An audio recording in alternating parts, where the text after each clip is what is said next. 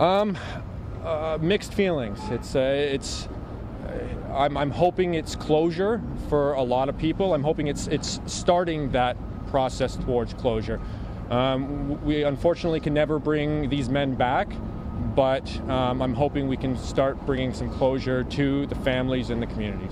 That is uh, Detective Dickinson, who was a lead in this investigation uh, with Bruce McArthur. And the details are simply horrific. And because we got a plea today, uh, the families of those eight murdered men, and, and we as, as well, will be spared from a lot of the most vile details of this uh, killing. But certainly through the agreed statement of facts, we're starting to get a very uh, deep look into the mind of really what drove Bruce McArthur's there's lust uh, for blood. And we know um, that he had a rape, I guess, a kill kit, uh, which held his tools the tape, the ligature, gloves, needles, all the tools he needed to commit his crimes. And that bag was still fully in use. So police had it, I guess, so he could use it when he got uh, the desire. But he kept trophies of his victims. He kept jewelry. He kept notebooks. And he posed his victims after they were killed.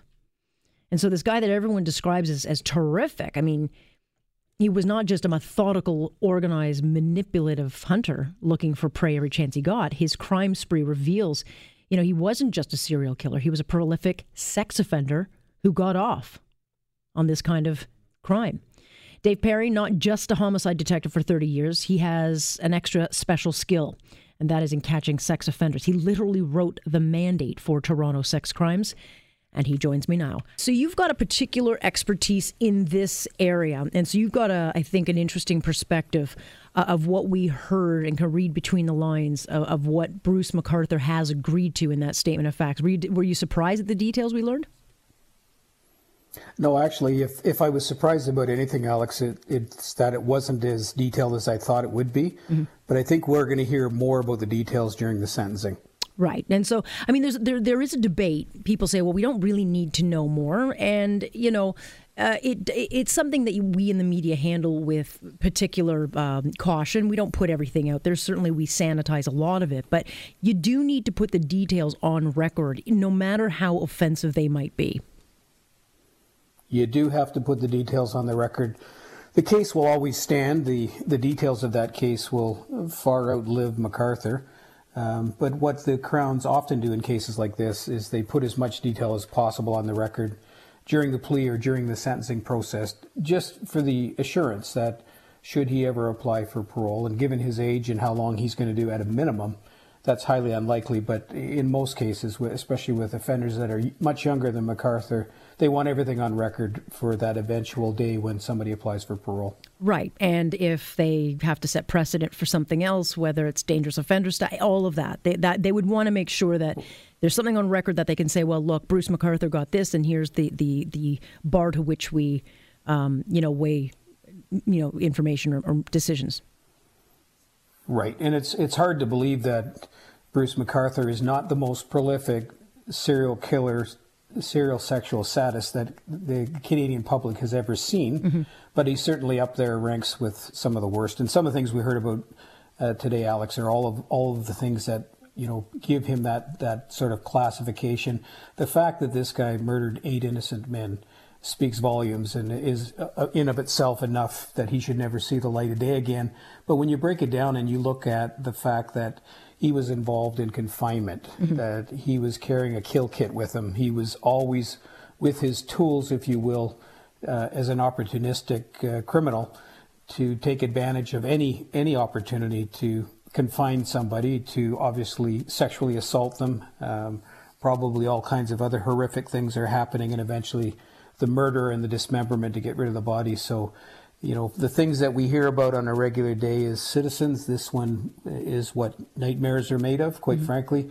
But, um, you know, the, the, good news is uh, that the investigation was concluded the way that it happened today, that the, uh, the, the, victims' families have been spared. And it's not so much the details. They do know the yeah. details, but they're spared having to sit, as you and I have done yes. before, for, for weeks and months in a courtroom and, and not just hear the details, but to hear the grind of trying to get somebody convicted in today's society and in, in with the benchmark set so high in court. Even a case like this, you sit on pins and needles wondering if you're going to get a conviction or not. Yeah, and not to mention, it's always difficult when it's not just that you're listening to your loved one being degraded, but then everyone else is hearing it, and and you want to protect that person, even though they might not be with us.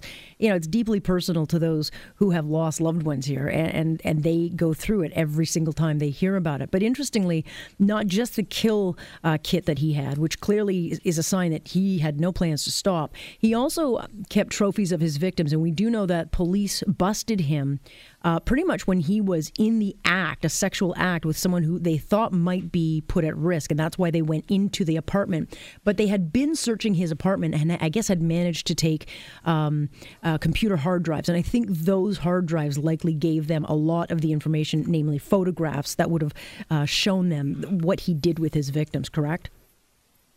There's no doubt about that. That's exactly where they started to gather the momentum and, and lead to the arrest of McArthur.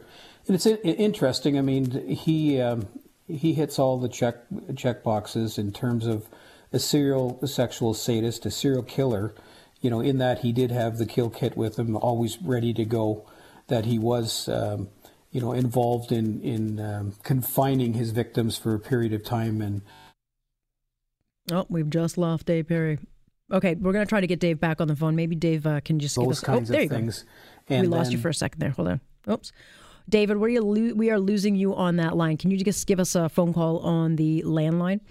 Uh, we are talking to Dave Perry, who is uh, with Homicide. Uh, certainly with Toronto, been there for a long time. But one of the areas of crime uh, that he has a specialty in is sex crimes. And I came to know Dave Perry because of the Holly Jones abduction, rape, and murder and dismemberment. So this is a particular area that he has a lot of experience with. Um, and so when he started listening this morning to the breakdown of what Bruce McArthur's agreed uh, statement of facts had said, uh, he right away knew, okay, this takes it to a certain level. This goes beyond uh, that level, and and that's where we are. Uh, do we have Dave back? Oh, there I'm we back, go. Alex. Love technology. Welcome. Yeah, sometimes it works, sometimes it doesn't. Let's talk a little bit. We were talking about. Um, I don't really remember where were we talking about. Oh, we were talking. Well, I'll move on to the the the posing of victims. Um, that speaks, I think, to a completely different level um, than just killing, because you know it speaks to a deliberate plan and a degradation of the victim.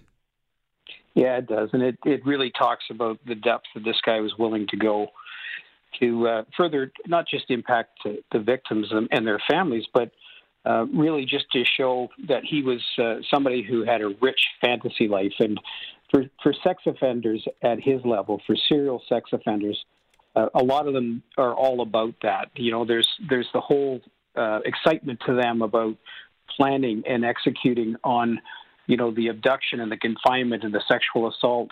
But uh, because they live such a rich fantasy life, they can also carry that on for a very long period of time. And the way they do that is to collect trophies, so they tend to keep something. And, and I, I'm sorry, but this is the terminology we use in policing. They collect a trophy or a souvenir from their victim mm-hmm. that can that can allow them to do that, you know, really for forever.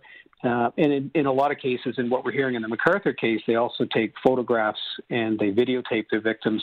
And in this case, it sounds like it was um, it was after death that after he had committed the murders, he posed his victims, he dressed his victims, and he took pictures. And again, that's all about this sick, sadistic uh, ideal that uh, they can they can fantasize about this and relive the experience at any time. You know, it's interesting though. He had relationships with some of these men. I mean, he, some of these men met the people that where the body, their bodies would inevitably be buried. I mean, uh, the Fosters met many of these men who would ultimately be killed, and so he did have some kind of level of a relationship or a trust built with them. Is that is that normally how they do this? Well, he does fit into that category of serial killers who are often, you know, at least of average intelligence and have a decent amount of social skills and are very good at deception and manipulation, and they make that one of their top skill sets. So they they will gain the trust of people. They can walk amongst us, and you know we've often talked about this. There, you know, there's no such thing as monsters. Um, but a guy like McArthur clearly is one, but he doesn't present as one. He presents as a big teddy bear of a guy who's friendly and warm and engaging. He can go out to bars and he can socialize. He can he can get onto dating sites. He can meet people. He can gain their confidence, and that's where he starts to uh, portray his true character as a serial killer when he switches from that social, fun, kind, friendly person into the depraved and, and sadistic killer that he is. And the second he's got them as vulnerable as he can possibly have them is when he will take advantage of that. And we heard all kinds yeah. of things about, about binding and potentially about drugging and all kinds of things to gain control. And then he becomes the monster. But it's the monster that none of us get to see until eventually they're identified and arrested and, and we go through a process like we did today. Certainly, there had to have been some marker or some red flag waving throughout his life that just simply was missed.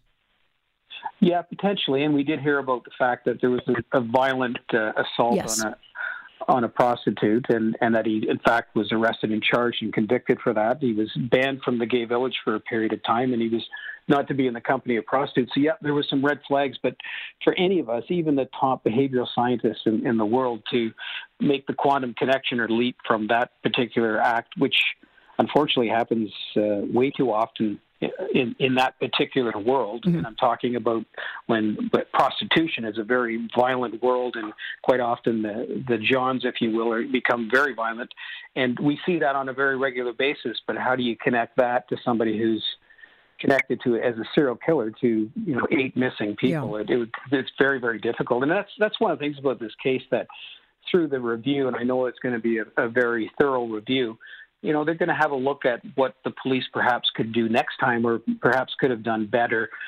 And I'm not saying that they could have done anything different to arrest them sooner than they did, but uh, that's what we do in very serious cases. And Bernardo's the last one that we all remember well. Um, when that case was concluded in court, they, we went into a full review. Justice Archibald Campbell did a 383 page report on that case, and he, he pointed out, uh, you know, some of the inadequacies, inadequacies of, of the police standards at that time, and as a result, they've been significantly changed. And you never know; there might be some changes that come out of this review as well. Well, certainly this case and the Millard case uh, certainly, uh, you know, have a few questions hanging over uh, them that I hope that they look into. Quickly before I let you go, um, you know, serial killers are good at what they do because they are meticulous. But you know, surprisingly, he did leave quite a bit of uh, DNA behind, so he wasn't that careful. Yeah, you know, a lot of people think and and will say something like, obviously, he wanted to get caught. But you know what? That's giving them way too much credit. Mm-hmm. Um, you know, the reason that we catch these people eventually is because they do make mistakes. And in every single murder case where there's been an arrest, there's usually a mistake that was made or several mistakes that, that lead to the, the, the one piece of evidence or the tip that gets the police on the right track. And with serial killers, that's why they're serial killers. They're, they spend a lot of time planning and thinking, and they're very deliberate in what they do. And uh, and in this case, and it's something that we talked about uh, even before he was identified and arrested, that whoever was abducting these men was had a had a uh, a disposal site. They had a place where they could put these bodies. Yeah and that they were being, uh, you know, undetected and unfound for a very long period of time. And, and that's what made this case especially hard. It's a dismemberment case where there were fragments of human remains that were kept in a place where nobody would have been looking. And that's what made this one even extra extraordinarily difficult to solve. Yeah, well, we'll learn more details, I'm sure, in the coming days. David, thank you very much for the hindsight. I appreciate the uh, always the look pleasure, behind. Alex. Pre- appreciate it.